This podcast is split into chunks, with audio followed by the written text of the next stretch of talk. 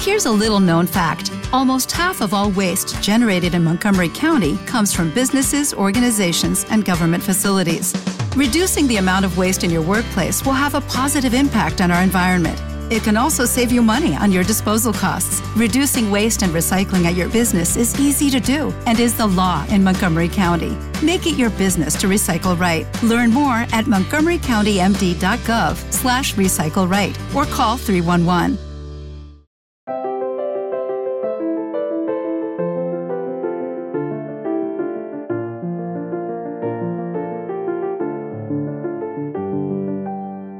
Bienvenidos a Lactando, un podcast de Milcar FM sobre lactancia y crianza con apego, creado por la Asociación Lactando de la región de Murcia. Este es el capítulo 40 y hoy es 14 de marzo de 2018. Yo soy Rocío Arregui y esta vez no estoy acompañada por Verónica, por Clara, por Esmeralda, por nuestras colaboradoras habituales y, y, amigas y vocales de Lactando. Esta vez, como se acerca el Día del Padre, hemos pensado que qué mejor que honrar a los padres o que darles un rayito de esperanza y de luz a aquellos que están en plena vorágine de la paternidad reciente y hemos traído a tres papás.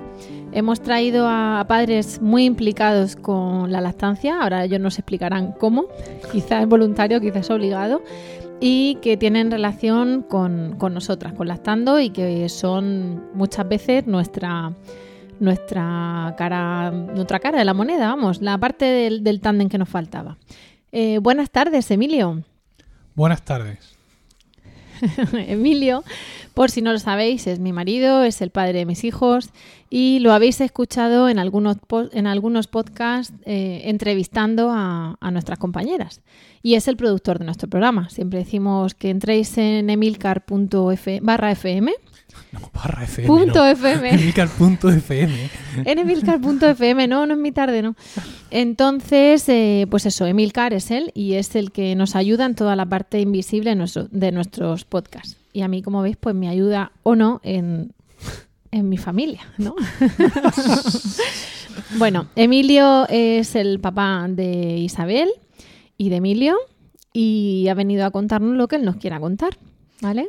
Sí, me está haciendo un gesto porque quiere que diga que es el papá de Isabel, que es el papá de Emilio y que va a ser muy próximamente el papá de otro bebé. Pero mm, era el momento de decirlo ahora, enlatando. Sí, yo creo que no era el momento, de... pero de pronto te, has, te, has encontrado con que va a surgir sí. el tema. Claro, y con, y con, que me has mirado un poco así. Entonces, claro.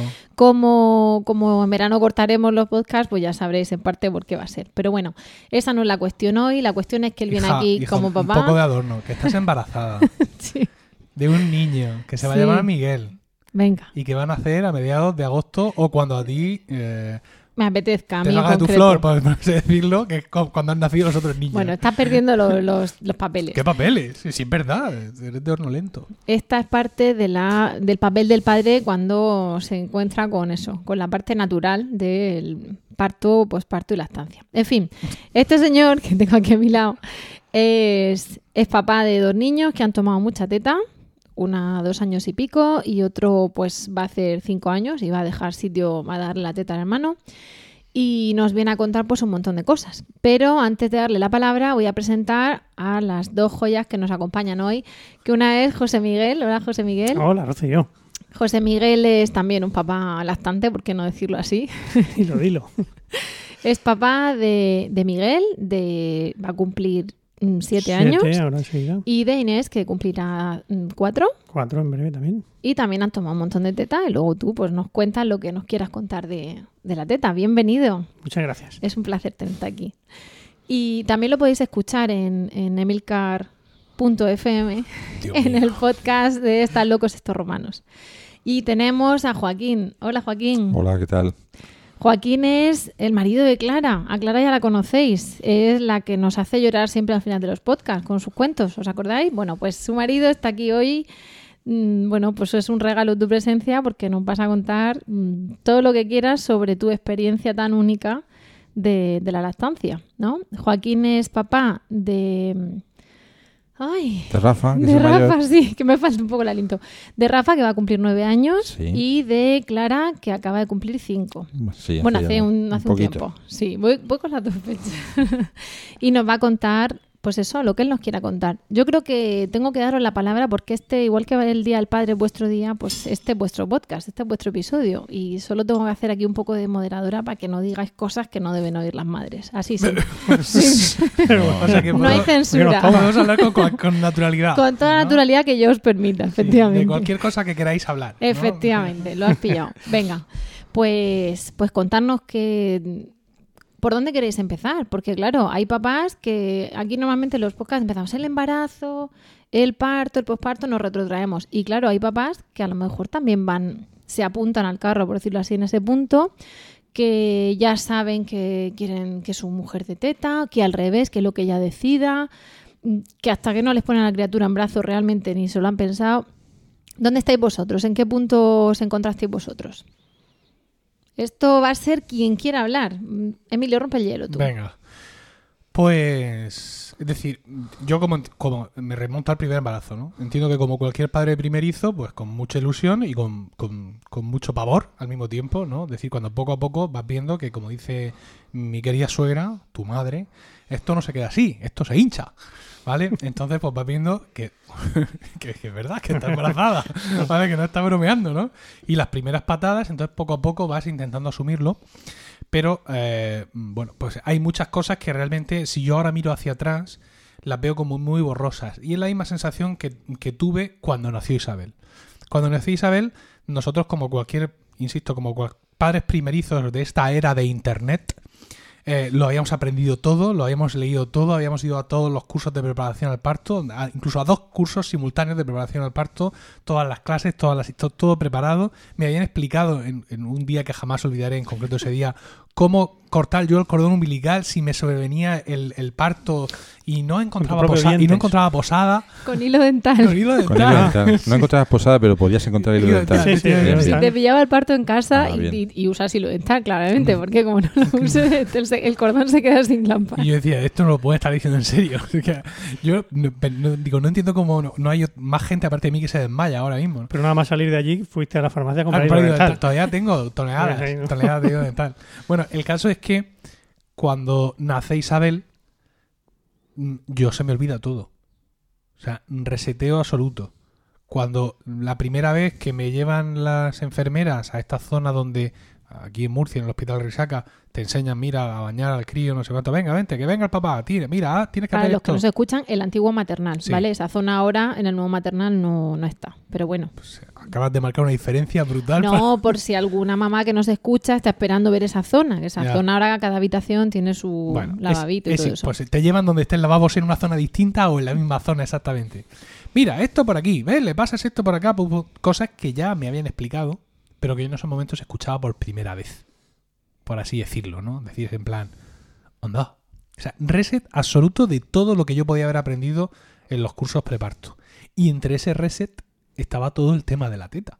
O sea, la primera vez que yo tengo conciencia de la teta es cuando mm, Rocío sale de, de ese último momento en el que las pasan a todas para que se les enganche el niño, tal, no sé cuánto, para esta parte, para la otra, tal, y sale preocupada porque no consigue que la cría se le enganche bien. Ese es el primer momento en el que yo tengo una mínima conciencia de lo que es la teta, pese a que ella ya me había hablado de lactando y bla, bla, bla, y ya, se supone que ya me había ido contando y no sé qué, y la lactancia materna, que tampoco era algo en lo que yo había reparado, evidentemente, por la, desgraciadamente, ausencia de cultura de lactancia materna que creo que tenemos en nuestro país. Entonces, claro, a partir de ahí, eh, todo lo que he aprendido de lactancia lo he aprendido con Rocío. O sea, junto con ella hemos hecho e- ese camino, por así decirlo, y, y, mm, digamos que me he visto involucrado mm, diga- sobre la marcha. O sea, nosotros en concreto, Rocío tenía, lo has comentado varias veces en el podcast, una mastitis subatómica. Eso ya están hartos de escucharlo. Sí, aquí el, lo bueno de esto es que igual que hablamos muchas veces de teta, también hablamos de maternidad en general, no es solamente la teta, hay madres de vive y simplemente o hablamos de temas que no tienen nada que ver con la alimentación en cuanto al- a los lácteos, ¿no? Sean maternos o sean de vaca. Y aquí también es la paternidad en general. Entonces muchas veces es el hecho de que te den a esa criatura y te digan, ale, tú, manténlo con vida y, y te quedes ahí un poco bloqueado. Eh, lo que tú comentas también espero que no se haga más y que no se haga de hace un tiempo, que es que nos ponen a todas, nos llevan a todas a una habitación y hasta que no se enganche el chiquillo no nos vamos de esa habitación. Claro, yo me quedé la penúltima con otra y salía llorando de allí. Tú, esto, esto promete, ¿no? Pero bueno, eso no espero que no se haga ya, porque si alguna dice que de qué está hablando, qué me van a hacer, pues no os preocupéis. Quiero decir que yo es en ese momento, me has preguntado por mi experiencia, en el que Mm. tengo por primera vez conciencia del tema de la lactancia. O sea, seguramente tú sales de allí con la cría enganchada y yo no reparo en el tema, te, te lo No, juro, y ¿eh? No reparo hasta que de pronto con tres años digo, pues te zagas que no me dejas tomarte de nunca. Si no hubieras tenido algún problema, en, en tu caso la mastitis, yo estoy seguro, por cómo soy, tampoco quiero aquí defenderme ni ponerme como ejemplo, Mm. que ni hubiera reparado en el tema. Seguramente alguna abuela, como Sí, es habitual, se hubiera quejado, claro. ah, dejad de darle teta a Zagal. Y hubiera pensado, pues, ¿por qué? Pero Ahí se juntan mucho las madres mm, pidiendo, las abuelas, las nuevas, las nuevas, las remadres, ¿no? Las nuevas abuelas pidiendo, pidiendo nieto a dormir, que dices tú cómo va a quedarse a dormir si tiene tres meses y toma teta cada dos horas y tal, ¿no? D- donde hay un choque generacional de yo al mío le di vive y lo dejas en misa mayor y, y claro, ahí hay una fricción donde tú tienes que decir, es que este es de teta. Mm. Y luego que inicialmente era como, bueno, yo voy a ver si tengo leche y si puedo dar teta. ¿En qué cabeza cabe eso? Pues en la mía en ese momento y en la de tantas madres que vienen adaptando. Mm, Te plantea, y recuerdo decir, bueno, tres meses que era la antigua baja mantenal y si no cuatro, que a los cuatro ya pueden los cereales. Hacen los tres, venga, un esfuerzo, hacen los cuatro, venga, ¿y si hacemos los seis? Y fue así, poco a poco, avanzando la cosa, ¿no? Tampoco te planteas, el mío va a tomar no sé qué, porque no había cultura de teta, porque las madres no han dado, las suegras tampoco, las hermanas, nada, ¿no? Era un poco, éramos los que íbamos rompiendo un poco el hielo ahí. Y antes de, bueno, ya te preguntaré un tema de la paternidad. A ver, aquí, ¿quién hace llorar? Si Joaquín, si Emilio, José Miguel. Uy, Eh, José Miguel, cuéntanos tú. Pues eh, no, la verdad es que en los dos hijos que hemos tenido, pues la cosa ha sido muy diferente, ¿no? El- al- con el primero, con Miguel, pues íbamos muy de eso, de primerizos, no teníamos mucha idea de nada. Sí que teníamos simpatía por el tema de la lactancia materna, pero una cosa bastante desinformada. Pero a- al empezar ahí con los, con los cursos de preparación al parto, ya empezan, empezaron a hablarnos de la importancia de la lactancia materna. De, nosotros empezábamos pensando en, pues eso, que los seis meses, seis meses de, de teta era suficiente, era lo que recomendaba la OMS, era lo que se decía entonces, y que luego ya pues, pues ya se podía ir destetando, ya, Ya, no había problema. bocadillos. ¿no? Exactamente. Y a medida que íbamos entrando en todo el, en todo el jaleo este, pues te ibas informando mejor, te ibas dando cuenta de, oye, que bien está esto de la teta, que veías a, a- a tus amigos que para salir necesitaban llevarse media casa con los biberones, con los polvos, con las cosas, y tú decías, "No, sobre- todo yo, yo decía, Sí, tú, tú ibas, yo iba tú ibas a cuerpo gentil. Irene, que es mi mujer, le costaba un poquito más, pero, pero, pero bueno, ella también tuvo al principio unos- algunos problemas con la para que se enganchara a Miguel. Eh, acudió a lactando y recibió allí ayuda de su madrina. eh, todo fue muy bien. Y, y, yo os digo que con, con Miguel todo fue más un, un descubrimiento de todas estas técnicas y de que luego con Irene, digo, perdón, con Inés, con mi, con mi hija, pues ya lo, lo hicimos de una forma mucho más, más consciente y, digamos, más fiel, más, iba a decir integrista, pero no, nunca, sin llegar nunca. eso es lo que nos han dicho antes que no digamos. Ah, eso. borra, borra, corta, corta. Eh, pero no, pero, pero, eh, todo, de hecho, Inés eh, está a punto de cumplir los cuatro, pues todavía toma teta solo para dormir, pero todavía sigue tomando un poquito de teta. Miguel también estuvo tomando teta hasta hasta mm, los tres años, cuando él Every fan knows the right player in the right position can be a game changer. Put LifeLock between your identity and identity thieves to monitor and alert you to threats you could miss. Plus, with a US-based restoration specialist on your team, you won't have to face drained accounts, fraudulent loans, or other losses from identity theft alone. All backed by the LifeLock Million Dollar Protection Package. Change the game on identity theft. Save up to 25% your first year at LifeLock.com slash aware. Hey guys, it is Ryan. I'm not sure if you know this about me, but I'm a bit of a fun fanatic when I can. I like to work, but I like fun too. It's a thing. And now the truth is out there. I can tell you about my favorite place to have fun Chumba Casino. They have hundreds of social casino style games to choose from, with new games released each week. You can play for free anytime, anywhere. And each day brings a new chance to collect daily bonuses. So join me in the fun. Sign up now at chumbacasino.com. No purchase necessary. Group. Void were prohibited by law. See terms and conditions. 18 plus. Pero tres años, pues eh, se, hubo una época que se destetó porque eh, iban a hacer Claro, la hermana. Inés ¿no? Mm. y se, bueno, aparte que no tenía, se le, tenía muy poca leche ya Irene, la madre, pues, tam- eh, pues hubo ahí dos o tres meses que no, que no tomaba, pero en cuanto vio a la, a la hermana engancharse, pues le pidió a la mamá, le puso ojillos de corderico y, y al final la mamá pues cayó y, y siguió dándole unos meses más. La verdad es que no recuerdo ahora mismo hasta, hasta qué edad. Pero bien, en fin, todo, todo muy bien. Es que a medida que ibas contando cosas, Emilio, de, de- de tu experiencia, yo pe- pensaba en eso. que Lo distinto habían sido las cosas con Miguel y luego con Inés. Por ejemplo, el tema del parto. También nosotros habíamos oído hablar del plan de parto con, con Miguel, pero nunca llegamos a nunca llegamos a hacerlo ni a escribirlo. Y luego hubo muchas cosas en el parto de Miguel que no, que no nos gustaron. Y luego en el parto de Inés, pues sí, ya lo llevamos, hici- hicimos nuestro plan de parto, lo presentamos y fue todo mucho más como mucho más respetuoso. También habían pasado tres años, que quieras que no. Que eso está, está significando mucho, ¿no? Mm. En estos en estos tiempos que corren, pensar tema de los que- partos humanizados, tres años es mucho. Que los otros tres años que han pasado desde que nació Inés habrá seguido mejorando todo. Eso Confío. espero, eso espero. contarás, Rocío. Eso espero y deseo. Pues sí, y tú, Joaquín, he dicho lo de tu experiencia peculiar porque lo ha contado Clara, no porque vaya aquí a Bueno, un hemos, te- spoiler. eh, claro, hemos tenido de todo en, en casa. Cuando nació Rafa, pues por ejemplo, Rafa ha tomado teta y él sigue diciendo que toma teta. Porque para él la teta es una especie de vínculo personal e intransferible que tiene con su madre. Y, y dile tú que no toma teta, ¿no? no se, se coge unos rebotes del 15. Lo que tú digas. Y sin embargo, cuando llegó Clara, pues Clara llegó a casa con cuatro meses y medio, entonces no, nunca ha tomado teta. Entonces hemos tenido las dos perspectivas. Es verdad que cuando nació Rafa, nosotros ya íbamos con una idea que luego efectivamente todos los nacimientos te la quitan de cuajo y dicen, no, no, esto no es como tú pensabas. Y en el caso de Rafa, por ejemplo, fue un momento muy dramático porque él estuvo muy malito. Y al final, después de dos semanas que estábamos todos con el alma en vilo, pues salió adelante.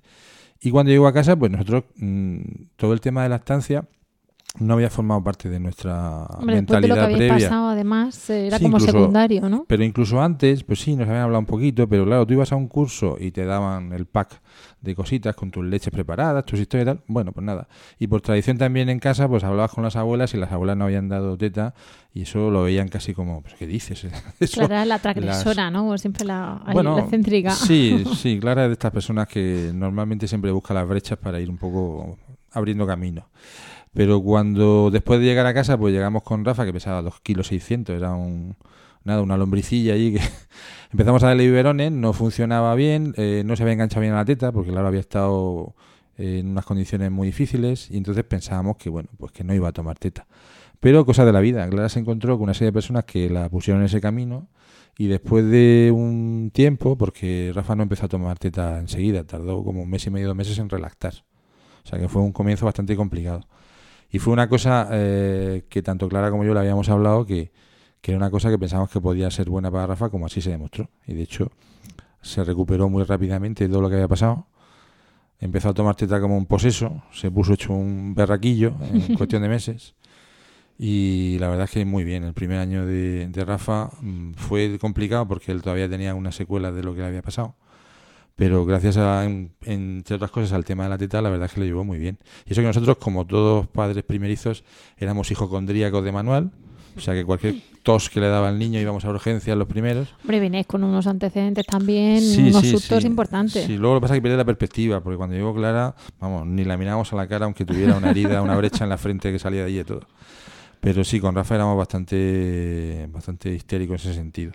Pero ya digo, gracias a la teta, la cosa salió muy bien. Y es verdad que sin hacer ninguna especie de militancia, digamos, de, de la teta, que bueno, pues habrá quien la haga y le parezca muy bien, no es mi caso, de luego, pues sí que entiendo que es una relación muy buena la que forma la madre con el niño. Tú estás ahí un poco acompañando, porque bueno, quieras que no, eso forma parte del vínculo entre la madre y el niño. Tú estás allí pues un poco, pues eso, para que nadie se duerma, o si acaso duermente tú, y que todo vaya razonablemente bien y que fluya todo bien. Sin embargo, por ejemplo, cuando llegó Clara, que no tomó nunca teta, tomó biberón y que ya las cosas fueron de otra manera, cuando Clara era un poquito mayor, cuando veía a su hermano tomar teta, ella también quería tomar teta. Porque era como una especie de, claro, ya no sabía, no tenía, no tiene ningún tipo de, de reflejo para poder tomar, pero sin embargo veía que, como siempre, el hermano mayor tenía esa relación con la madre y ella quería también. Y decía, ah, mamá, yo también quiero tomar teta. Eso ya con año y medio, dos años. Y nada, pues allí que se ponía clara con los dos. Allá, a ver, venga, a ver, ¿qué, qué pasa por ahí? Y ella tan feliz. ¿Y tú qué haces? No, tomando teta. Ah, pues muy bien. O sea, que ha formado un poco de parte del vínculo que ellos tienen con, con su madre. En el caso de Rafa, con más razón. En el caso de Clara, un poco también, más que realmente alimentarla, ha sido más una cuestión casi diría que emocional. Sí. Clara nos hablaba de, en su momento hubo un podcast que nos hablaba de dar el biberón con amor Mm. para que y contó pues eso como no igual que como relató a Rafa como no podía porque Clara no quería tomar teta o ya no tenía reflejo que podía darse el biberón con amor y al mismo tiempo el, el- el piel con piel que ella hizo para intentarlo. Es decir que tomar teta no era solo tomar la, la leche. Y en ese tipo de experiencias mm, ¿cómo sentís vosotros? porque acaba de hablar Joaquín de que estás un poco ahí diciendo esto es cosa de ella pero claro nos hemos encontrado con padres que, que llegan a las reuniones y la madre pues viene con una grieta o se pone a llorar, está ahí justo en los días esos de, de microdepre, posparto fisiológica y entonces yo ya le he dicho que se la quite, que yo no la quiero ver sufrir, que yo, nena, quítasela, ¿no? Vamos, y, tú, y eso lo has dicho tú por tu boca, Emilio, de dale un biberón ya, cuando, cuando era tal el dolor que te, te pones a llorar cada vez que se engancha.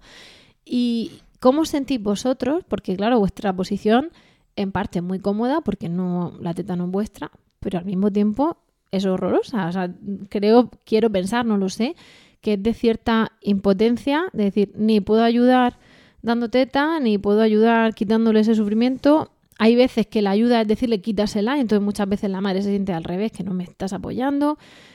Mm, ¿Cómo, cómo sentís? Porque los tres habéis pasado por dificultades de una manera o de otra con la dichosa teta, ¿no? Entonces yo creo que habréis tenido momentos de decir, maldito el día en que entraste a las tandas locas esas y te contaron no sé qué.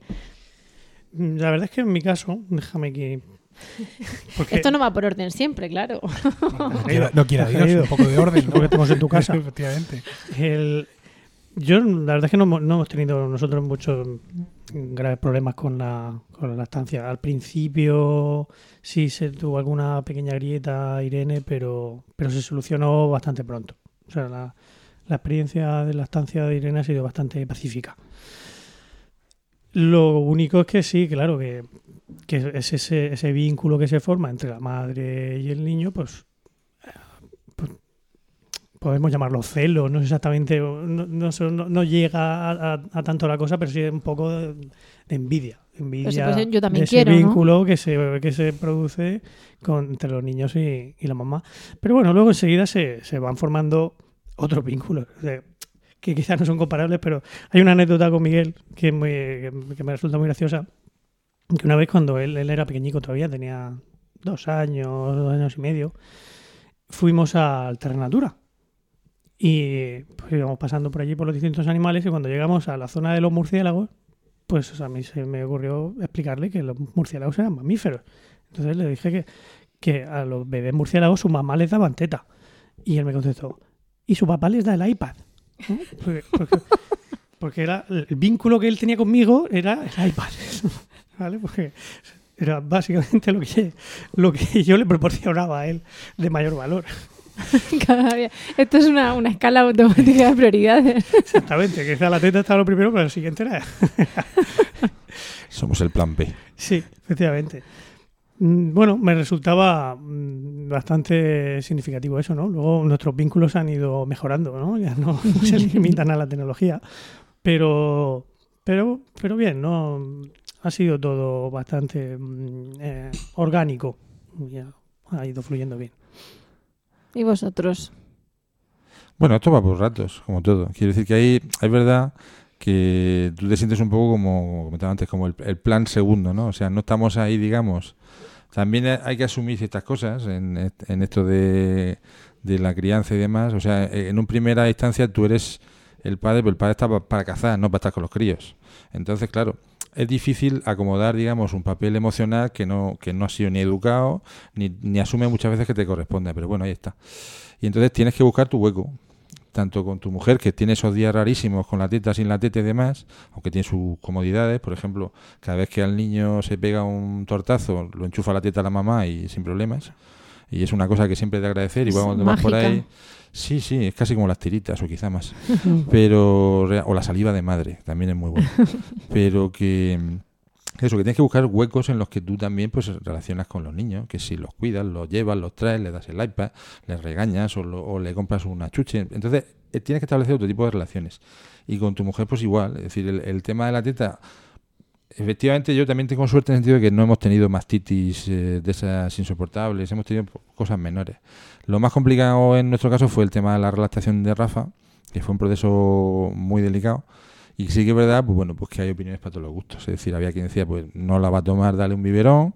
Pero tanto Clara como yo estuvimos en ese sentido muy de acuerdo que había que intentarlo y que si iba adelante, perfecto. O sea que sí, por ahí, la verdad es que teníamos el punto de vista bien conjuntado. Ya digo que yo tampoco soy muy partidario de hacer de eso una mítica. Quiero decir que las cosas se tienen que llevar con cierta naturalidad, siempre que se pueda. Si por lo que sea no le puede dar teta al niño, pues yo qué sé, pues una mastitis, un problema tal, pues bueno, hay alternativas. Y no resulta, vamos, quiero decir que no creo que nadie tenga que hacerse el araquiri por darle un biberón si en un momento dado. También es verdad que todo hay que hablarlo y hay que de alguna manera llegar a un cierto consenso. Siempre que se pueda, claro. ¿Y tú? Bueno, Estos han, han de- han hecho lo que les he dicho que hagan. no, No, sé, se han portado muy bien. Se han portado muy bien, sí, sí. Claro, me han dejado espacio. Te han dejado. A ver, antes de, antes de que carguen las tintas, entonces Sí, que te veo. Esto a me ver, recuerda a a, una escena en la vida de Brian donde, donde hay un señor, es que no, no tengo el nombre, pero hay un señor que reclama. Claro que hay bizcocho. Ahí Escondido el hay. bizcocho Ahí Está hay. de lejos de ti. ¡Ah! Hay mucho bizcocho. Claro, he incluso. comprado Qué bizcocho porque la- los que vienen a lactando cobran la tarifa habitual, que es café o té con bizcocho. Eh, hay una escena en la vida de Brian, que vosotros os acordaréis mejor que yo, donde hay un señor que quiere ser señora y quiere que la llamen Judith. Y entonces quiere reclamar su derecho a no sé qué, y su derecho a no sé cuántos, y su derecho a gestar. Y entonces le dice, pero si no tenéis matriz. Entonces dice, pues entonces reclamo mi derecho a tener matriz. Entonces, creo que aquí ninguno de los tres está reclamando su derecho a tener tetas y a tener matriz. Sino, porque claro, es, el punto de la biología de decir, igual que ella lo gesta, ella lo pare y ella lo tendrá que amamantar o no, pero desde luego la leche sale de ella. Pero claro, mm, hay un punto ahí donde precisamente a veces el, el marido se encuentra pues con que ese vínculo que la madre lleva haciendo no desde que da luz, sino de meses antes que lo siente, el padre lo hace pero de una manera mucho más externa, no tiene las molestias continuas, o no tiene las náuseas, o no tiene las patadas, para bien o para mal.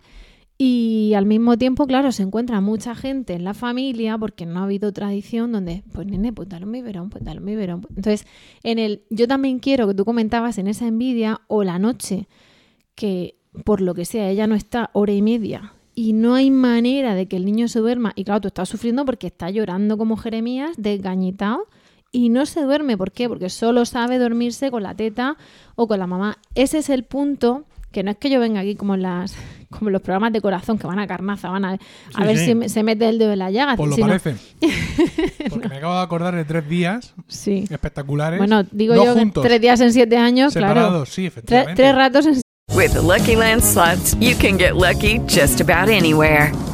This is your captain speaking. Uh, we've got clear runway and the weather's fine, but we're just going to circle up here a while and uh, get lucky. No, no, nothing like that. It's just these cash prizes add up quick. So I suggest you sit back, keep your tray table upright, and start getting lucky.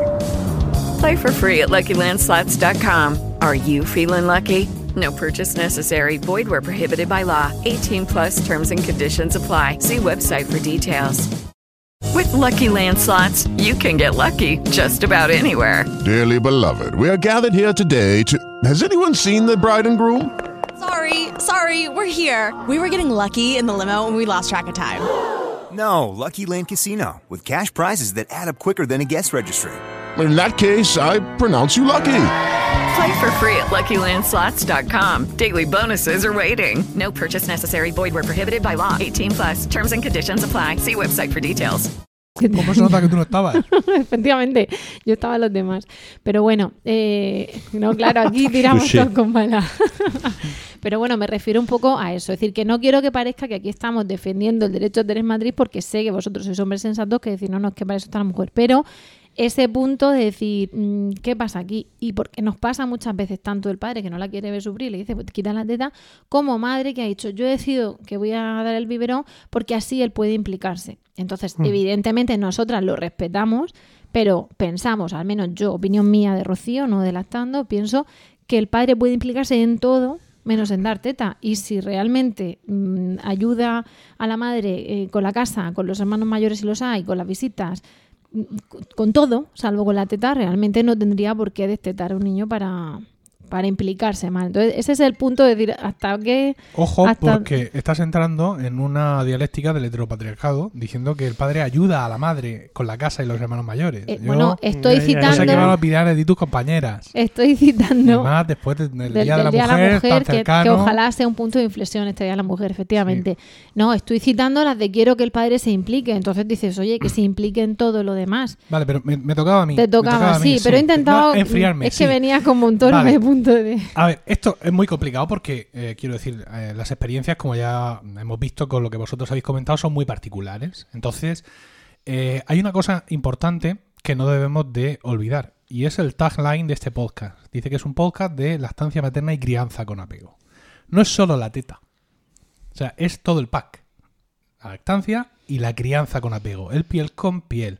El la manduca. El fular de no sé qué. El nudo tricolor que te lo coge, te lo sube, te lo baja y al niño te lo pones aquí y así él solo levanta la cabeza y se Pero encuentra. todo eso es Silencio, no- por no favor. somos- Silencio, por no hay un favor. pack, ¿eh? Sí hay un pack. Es lactancia materna y crianza con apego.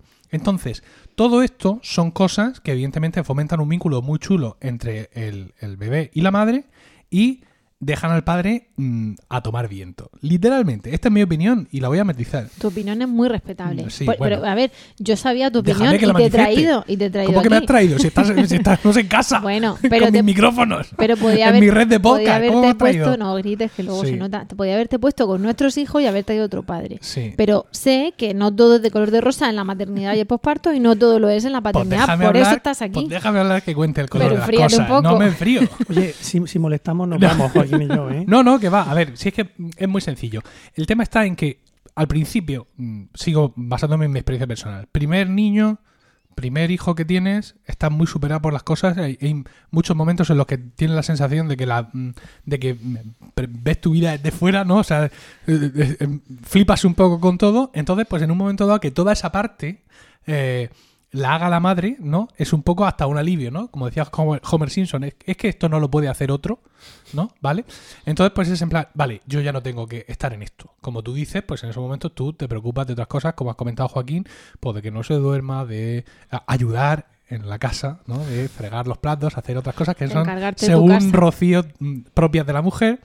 Yo no he Y- dicho eso, no he dicho eso. pero claro, llega, llega un momento en el que cuando tú ya ves, eh, o sea, cuando ya tomas más conciencia del asunto, entonces dices tú, pero bueno, ¿y yo qué? ¿No? Y es donde ves que realmente se está creando un vínculo con la madre del que tú dices, no son celos, no es envidia. Pues yo, yo no sabría definirlo de otra manera, José De Miguel. hecho, no son celos, de hecho, que sí es envidia. Ah, sí es envidia, Que sí. no, no lo llamaría celos, pero envidia sí. Claro, y entonces sientes la sensación de que te quedas un poco fuera de juego. Que es una cosa que yo podría asumir deportivamente en pos de los beneficios del niño. Pero es que luego todo esto recae doble y triplemente sobre la madre. Porque no es ya que la madre le dé teta, es que por este vínculo que se crea, los hijos están pegados a la madre continuamente hasta el punto de no dejarla vivir. ¿No? Hasta el punto de que incluso mm, pasado, o por lo menos ha sido nuestro caso, pasada la lactancia, se duermen con mamá y tiene que entrar a mamá a dormirlos. Entonces es todo sobre mamá. Todo cae encima de mamá. Todo sobre su madre. Sí, entonces al principio te hace gracia porque es más tiempo que puedes dedicar al podcasting y a mirar Twitter, pero hay un momento en el que sumas dos más dos, Como broma ya está bien. ¿no? miras así hacia arriba y dices, ¿Cuándo juego pero- yo exactamente? eh, claro, dices tú, pero mm, no ya cuando, no es que ya que me toque porque ahora me apetece te- disfrutar a mis hijos. Es simplemente que dices tú, es que mm, veo que te estás machacando con todo y que además yo no puedo hacer nada. Citaba los días que pocos días que Rocío no ha estado disponible, por así decirlo, cuando nosotros tenemos los- teníamos hijos en, en edad de lactancia exclusiva. Pues gracias a la Administración de Justicia, que ha sido muy amable al no suspender ningún juicio de Rocío. Es decir, hemos tenido mm, mo- momentos dados que en principio podía no pasar nada, pero de pronto el niño ha dicho hambre. Y se pasa fatal. O sea, yo lo paso fatal, pero yo al fin de cuentas soy un adulto. ¿Vale? Pero ver al crío sufrir de esa manera hace que se te reconcoma todo. Y que pienses, no ya en no le tendríamos que dar teta o ojalá le diera biberón, sino que, que- que es que esto está mal montado. ¿Sabes? Porque mm, la tienen doble. Tienen los hijos y tienen el trabajo. Pero lo que no entiendo, el- has empezado hablando de lo del pack, ¿no? Sí. Y toda la- todo lo que no es teta, sí lo podemos hacer los padres. Sí, Tú no, te claro. puedes poner la manduca y Sí, yo me he puesto la claro, manduca te ponen la manduca, pero, pero, por ejemplo, Isabel, O insisto, sea, el problema de que estás, que estás comentando, de, los problemas que has tenido ha sido precisamente por la teta. Sí. Bueno, porque no podía darle teta tú a, No, pero a Isabel. o- que y tampoco eso también me lo he encontrado yo. Porque, De hecho, porque mamá Inés- huele a comida, de Claro, arriba abajo. pero Entonces ej- quieren los ya. brazos de mamá, la, ma- la barriga de mamá. la- De hecho, recuerdo de- a veces de estar, sobre todo con los cólicos, nuestra hija, pasada de rosca y decir, tómala, tómala por- porque me voy a volver loca, porque necesito Sí, una sí, ducha sí. y porque tiene que pararse el bucle de llorar. Entonces, en- con él también se tranquilizaba, con él también escuchaba el corazón. Entonces era, tómala, rompe el bucle, tenla 20 minutos, me ducho y sales y está tranquila. ¿Por qué? Porque desde arriba hasta abajo yo olía a leche para ella y a, y a comida. Entonces, ese punto es el que no hay manera de salvar a veces. Vamos, o hay manera de salvar, pero que creo que es difícil para vosotros. Ya, ya, pero que se relaciona todo con la teta. Bueno, pero es que son circunstancias, insisto, El- no el- estándar. El, resto de cosas de la, la- de la crianza con apego, no. Pero es que, por ejemplo, Isabel no quería estar conmigo en la manduca. Ya. Porque Pero- se ponía a buscar y Claro. no encontraba teta. Claro. O sea, manduca era el movimiento, Vale, vale. el, Porque dondoleo la- de la caminar cría, la claro. embarazada y de repente andaba Toda la leche. fase de la mastitis, Claro, claro. hasta que la tuvimos más o menos dominada, la cría también lo pasaba mal, porque allí no salía lo que tenía que salir.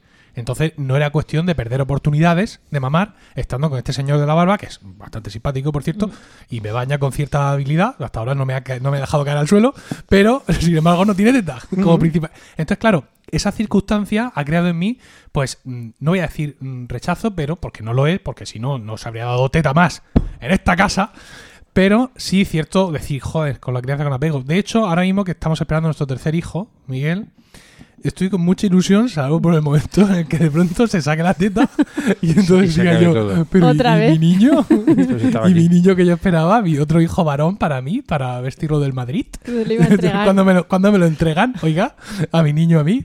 Y entonces, pues nada, volveremos a empezar. Pero también digo que con Emilio la cosa fue distinta. Tienes que ayudar, tienes que ayudar más, ¿Por ayudarme. qué? ¿Por qué con Emilio fue la cosa distinta? Pues un poco como tú has comentado, José Miguel.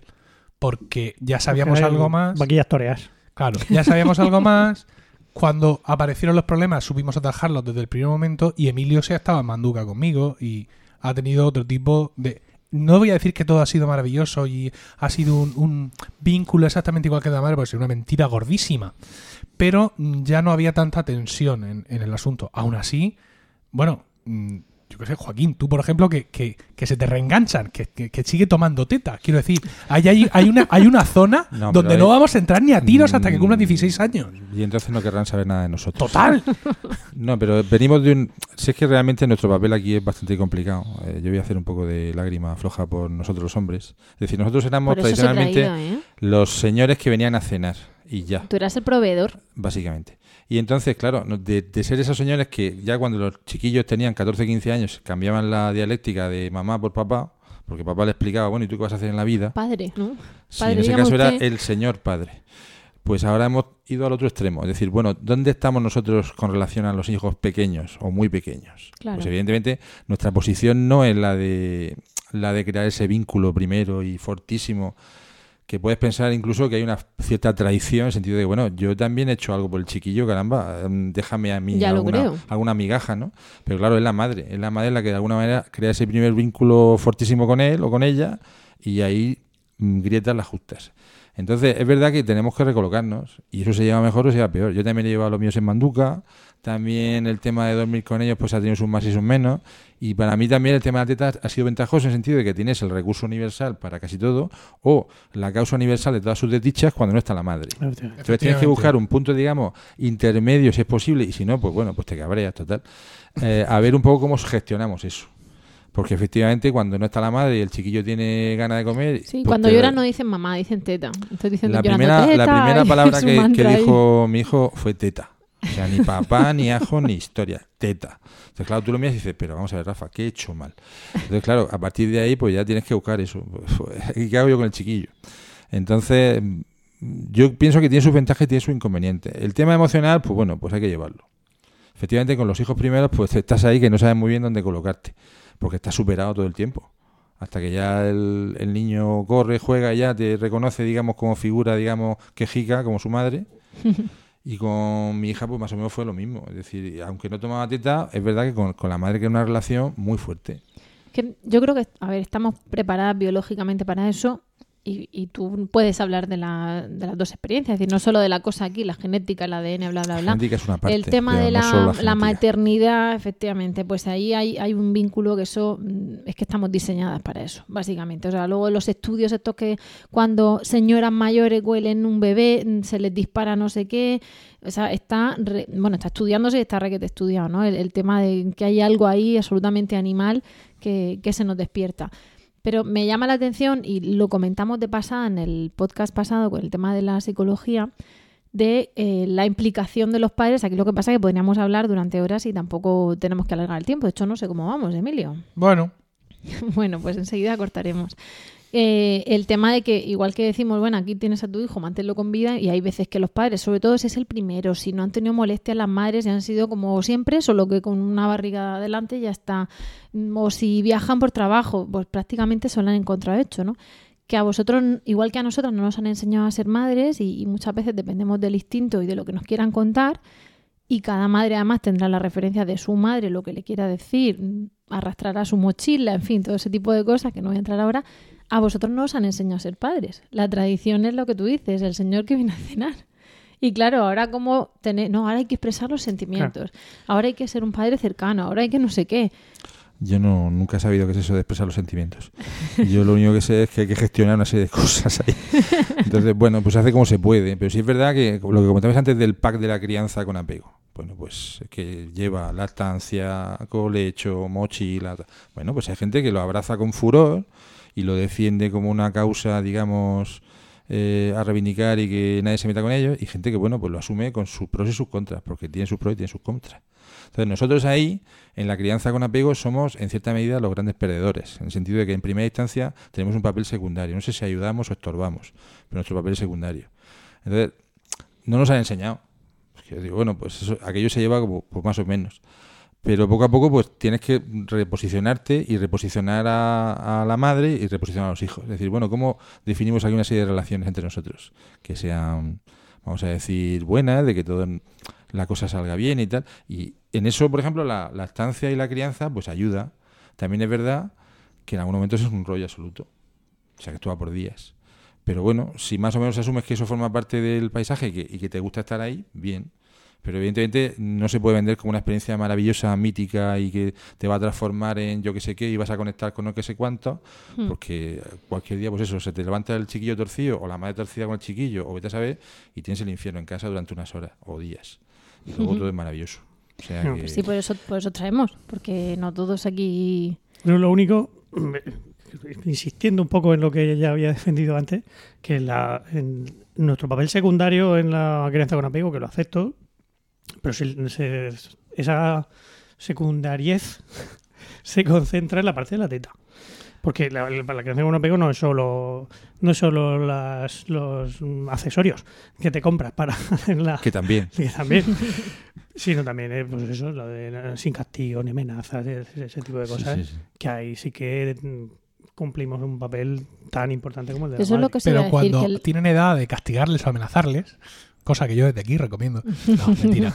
ya ha pasado, digamos, toda la, No, toda pero- la edad crítica, ¿no? O sea, Pero eso cuando- es lo que dice José Miguel, que mientras Yo he el niño visto- está viendo que el padre está al lado de la madre. Yo he visto a, a- a padres amenazando y castigando a niños de, de 8 y 9 meses que, que- que no saben prácticamente ni andar y ya le están Y amenazando. el niño a lo suyo, ahí vilmente.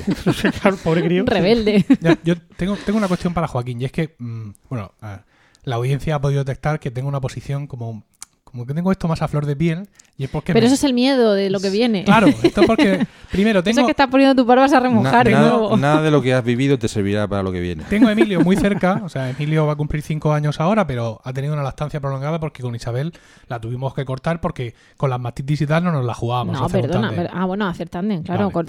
cortamos cuando está Cuando embarazada está de seis embarazada. meses. Y Emilio, bueno, ya ha prometido que ahora cuando cumpla cinco años, si acaso ya le deja la lo teta. eh, bueno, pero ya toma muy poco realmente. Sí, ya Sí, hace más Mm. que para hacer el gamberro, ¿no? básicamente. No, porque le gusta y dice, No, me sí, encanta claro, y la mí, teta. Y es pero- tocar, y es lo que tú dices. es- eso, Bueno, es el, mía. el caso es que yo me lo veo llegar, ¿no? Yo me veo que viene otra vez y cuando hablábamos de, vamos a tener otro hijo, yo le decía, es que no sé si estoy preparado para pasar, no ya por otro hijo, sino por otra crianza con apego. Quiero decir, si Nutriben patrocinara este embarazo, pues yo lo mismo, lo mismo lo decía, oye, ¿no? pues me lo pensaba, ¿no? Anatema, anatema aquí. Que Pero- sacar una cuchara para poner en el Claro, iPad. pero- Está la cosa un poco... Eh, pero tengo una pregunta para ti, Joaquín. Dime. Eh, yo veo que eres una persona mucho más eh, sosegada que yo y más... Porque miento eh, muy bien. Pues, pues es una persona que miente mejor que yo. Pero tú, tú notas que tu posición con respecto a todo esto ha evolucionado con el paso de los años conforme lo tienes más lejos. Quizás te traemos aquí este podcast hace cuatro años y no estás tan tranquilo porque lo A ver. tienes un poquito más cerca. Me la falta de sueño hace, ¿eh? Y tú tampoco estarás más Sí, tranquilo voy a dormir de- ya dentro de unos más. meses. No, tienes que tener en cuenta que hasta que el niño no cumple dos años, dormir más de cinco horas es, eh, pues eso, salvo que te vayas de tu casa. No, es verdad que el punto de vista cambia con el tiempo. Es decir, eh, tendemos a idealizar aquello por lo que hemos pasado. Se yo difumina, ¿no? Yo no malo. puedo idealizarlo porque estaba dormido en aquella época y, y no me acuerdo de nada. Pero generalmente, eh, lo que he dicho, se pasan días de todos los colores. Entonces, es verdad que con la experiencia matizas. Y dices tú, bueno, la crianza con apego, como he dicho, tiene sus momentos estupendos y maravillosos y hay cosas que hay que reivindicar. Y yo creo que nos ha dado un hueco, entre comillas, a los padres para poder crear unas relaciones muy chulas con los niños, con los hijos, que antes, pues eso, pues directamente ni se planteaba. Al mismo tiempo creo que tampoco hay que hacer bandera de nada. Hay que llevar las cosas, pues eso, como en base a la experiencia que uno tiene. Yo con, con los dos que tengo, si tuviera un tercero, hombre, no es que me cortara las venas, pero en cierta manera sí que es verdad que ya se, se ve uno cansado para según qué cosas. No es un consejo ni un Por eso los aviso a tener los jóvenes, navegantes. que es lo que dicen los padres. Es que Pero que eso, tener los eso hijos tiene su razón de ser y la razón es puramente biológica. A ver, ¿quién te aguanta dos años así si no tienes 25 o 30 Claro. años?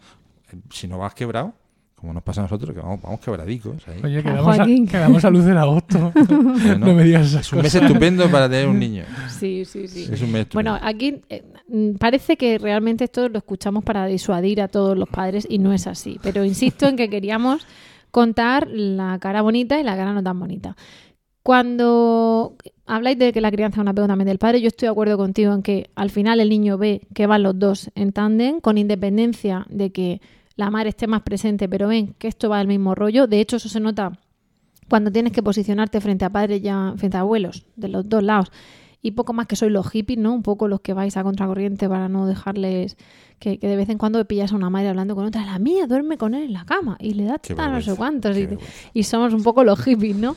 Pero mm, para los padres que preguntan, ¿y entonces qué hace el padre? Porque muchas veces nosotros, nosotras decimos en las reuniones y, en los podcasts, y se lo hemos dicho a padres en concreto, que el padre corta el filete. Y claro, se quedan así un poco parados. Y entonces yo siempre les ponía dos ejemplos. Uno era cuando empiezas a dar teta y te entra una sed horrorosa y de repente hay un, un vaso que aparece mágicamente a tu lado, continuamente. Y otro es que te pasas unos meses que no puedes cenar porque necesitas las dos manos para cortar el filete o lo que sea y, y tienes que esperar, o tienes al niño permanentemente atenta, sobre todo cuando son más pequeños, ¿no? Entonces, para el padre que vaya a ser, para, para el padre to be, eh, ese, ese bebé de repente es ¿qué puedo hacer yo? Entonces, esto, un, dos, tres, ¿qué, qué hacéis por las mamás? ¿Cortáis el filete? ¿Ponéis el vaso? ¿Qué hacéis? ¿A Bueno. qué servís? A ver, no, no es tanto O sea, cortar el, el- te refieres a cortar el filete a la madre. A la madre, a la madre. Ah, vale, para vale, que vale. con una mano pinche, porque si no se queda sin cenar. muy Claro, es que nosotros hemos hecho también el baby leg winning. Anda, no, no me recuerdes el baby leg winning. meses. Pero vamos a ver, Oh, eh, ¿tú quieres incentivar o desincentivar? A la madre, a la Muy- madre, a la muy madre. divertido. Además, en cinco minutos se nos va el tiempo de, de- de grabación, nos cierran el Yo, yo estudio, o al plantearía, menos la, plantearía la respuesta la pregunta al revés. O sea, ¿qué es lo que no podemos hacer? Dar teta, ¿vale? Exacto, Asumamos eso. A partir de ahí lo que quieras. claro. Es decir, bueno, pues que dar- ayudar a la madre a, a darle ¿Qué recomendáis vosotros? Mm, Bueno, siempre y cuando estés despierto, lo que puedas. Es decir, bañar al niño, llevarlo, traerlo, que le dé la luz, igual que a la madre que le dé la luz de vez en cuando.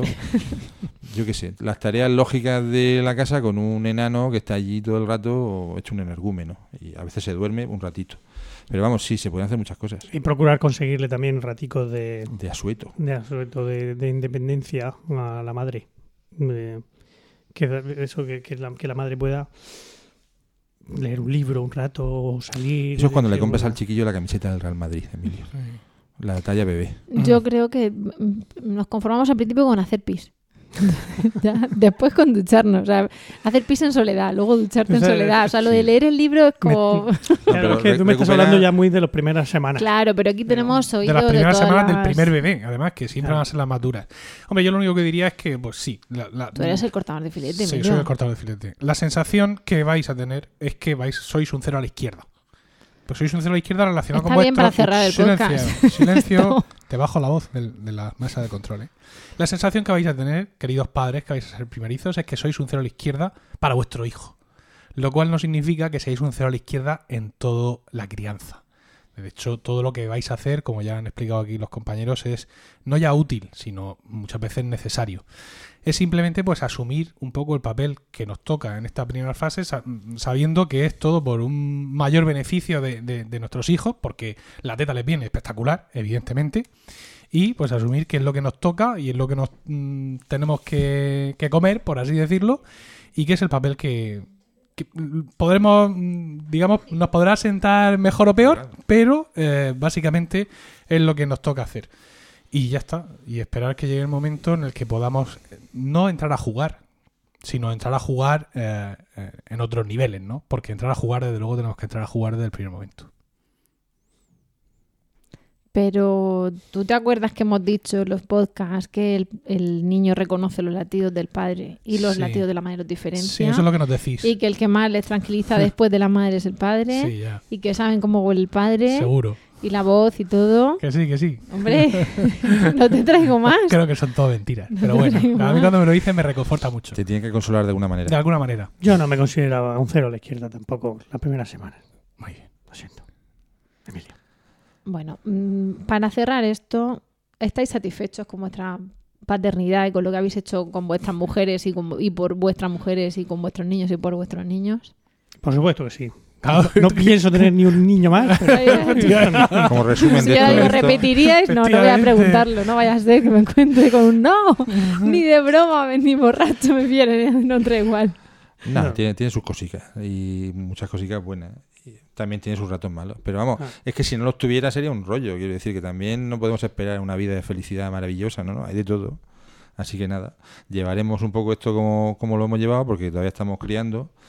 Yo creo que no se deja de criar nunca. Y en esos primeros niveles, ¿verdad? Que estamos eso, buscando nuestro hueco. Yo no diría que somos un cero a la izquierda. Creo que somos el cero a la izquierda del cero a la izquierda. Pero contando con eso, Bueno. vamos escalando posiciones. No, para vamos el- escalando Pero posiciones. siempre hemos dicho que para- la sensación que tú tienes en lo que eres tú con relación a tu hijo directamente, pero en realidad eres... Pero sabéis que no es así. Bueno, no, sabemos, pensamos, lo pensamos, de hecho lo acabamos de decir dos veces. Ya, Pero, pero, el pensamiento es libre, pero Sí. sabéis que no es así. no, no, no me, te- te- te- no me quiere dejar corto, pensar. corto libre. la grabación. ¿Cómo? Si tengo yo los botones. Bueno, dos de tres. Dos de tres. Yo no lo creo. No, pero quiero decir, en el total de la crianza pesa mucho. Lo que pasa es que es, es, impre- es imposible el que no tengas esa sensación los primeros días. Yo vale, pero aquí, ¿y desde aquí animáis. mm, Es que si no, te tengo aquí despotricando de la estancia y no te traigo más y además te quedas grabando tú solo No, porque no, el si- estudio cierra. Si yo no despotrico, quiero decir, lo único que digo es que, pues efectivamente, para eso nos has traído, porque tiene la cosa, tiene su, su- sus sinsabores, pero yo entiendo que como la paternidad en general, ¿sabes? Es decir, nosotros, Bueno, nuestros hijos, voy, nuestros hijos son nuestros hijos son pequeños Y, pero nosotros hemos sido hijos, ¿no? Y en algún momento tu madre o tu padre te ha dicho, "Ah, es que no agradeces lo que hemos hecho por ti, eh, soy que, que ingrata es la paternidad, con lo que yo me desvelo, tal, yo aquí intentando que no salgas y que no bebas porque es lo mejor para ti, y tú quieres salir. Es un hombre de y- provecho. Y beber, no sé cuánto. Y bueno, pues esto es parte de esas cosas que haces por tus hijos que a ti te tocan un poco la moral o que sientes que no se te va a agradecer por ninguna parte, pero que en definitiva las haces porque ahora sí sabes que es lo mejor para ellos. Bueno, eso, eso me parece bien, eso te lo tolero, no te lo corto. Ya he, di- ya he dicho lo que ella quería que dijera. No, pero ahora podemos decir- terminar el podcast. Vamos a ver, hablando en términos objetivos, no será tan mala la paternidad cuando habéis tenido dos y tú vas a por el tercero, habéis repetido. Y Sí, cuando... pero, ya sabes aquello de que no siempre uno aprende sus errores.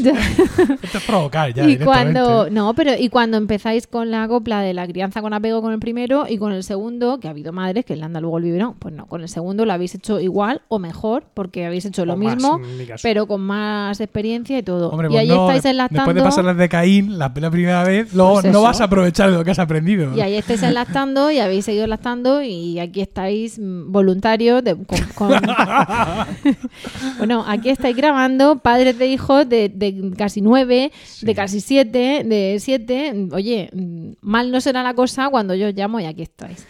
Y dicho esto no se habla más Os doy las gracias de corazón por haber venido porque de verdad que esto queríamos hacer un día del padre y, necesitábamos vuestra presencia y vuestro, y vuestros comentarios veraces y sinceros y es lo que hay ya está. Es que para que sepáis eso que, que en Lactando a veces contamos lo, lo bonito y lo no tan bonito. De verdad de corazón a los tres muchísimas gracias por estar. Y bueno, lo que vamos a hacer es que con, con toda la pena, en cuanto esto se me abra, pues hemos llegado al final del podcast de hoy. Os damos las gracias también a vosotros por el tiempo que habéis dedicado a escucharnos y esperamos de corazón que os haya resultado entretenido y de utilidad.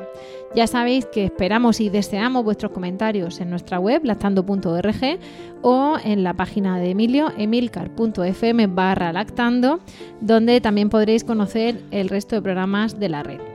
Ahora sí, nos vamos a despedir hasta el próximo programa en abril y como siempre os deseamos mucho amor y, Y mucha, mucha teta. teta.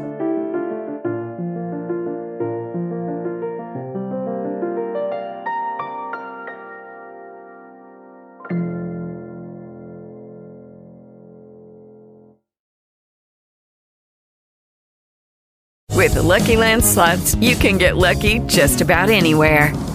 This is your captain speaking. Uh, we've got clear runway and the weather's fine, but we're just going to circle up here a while and uh, get lucky.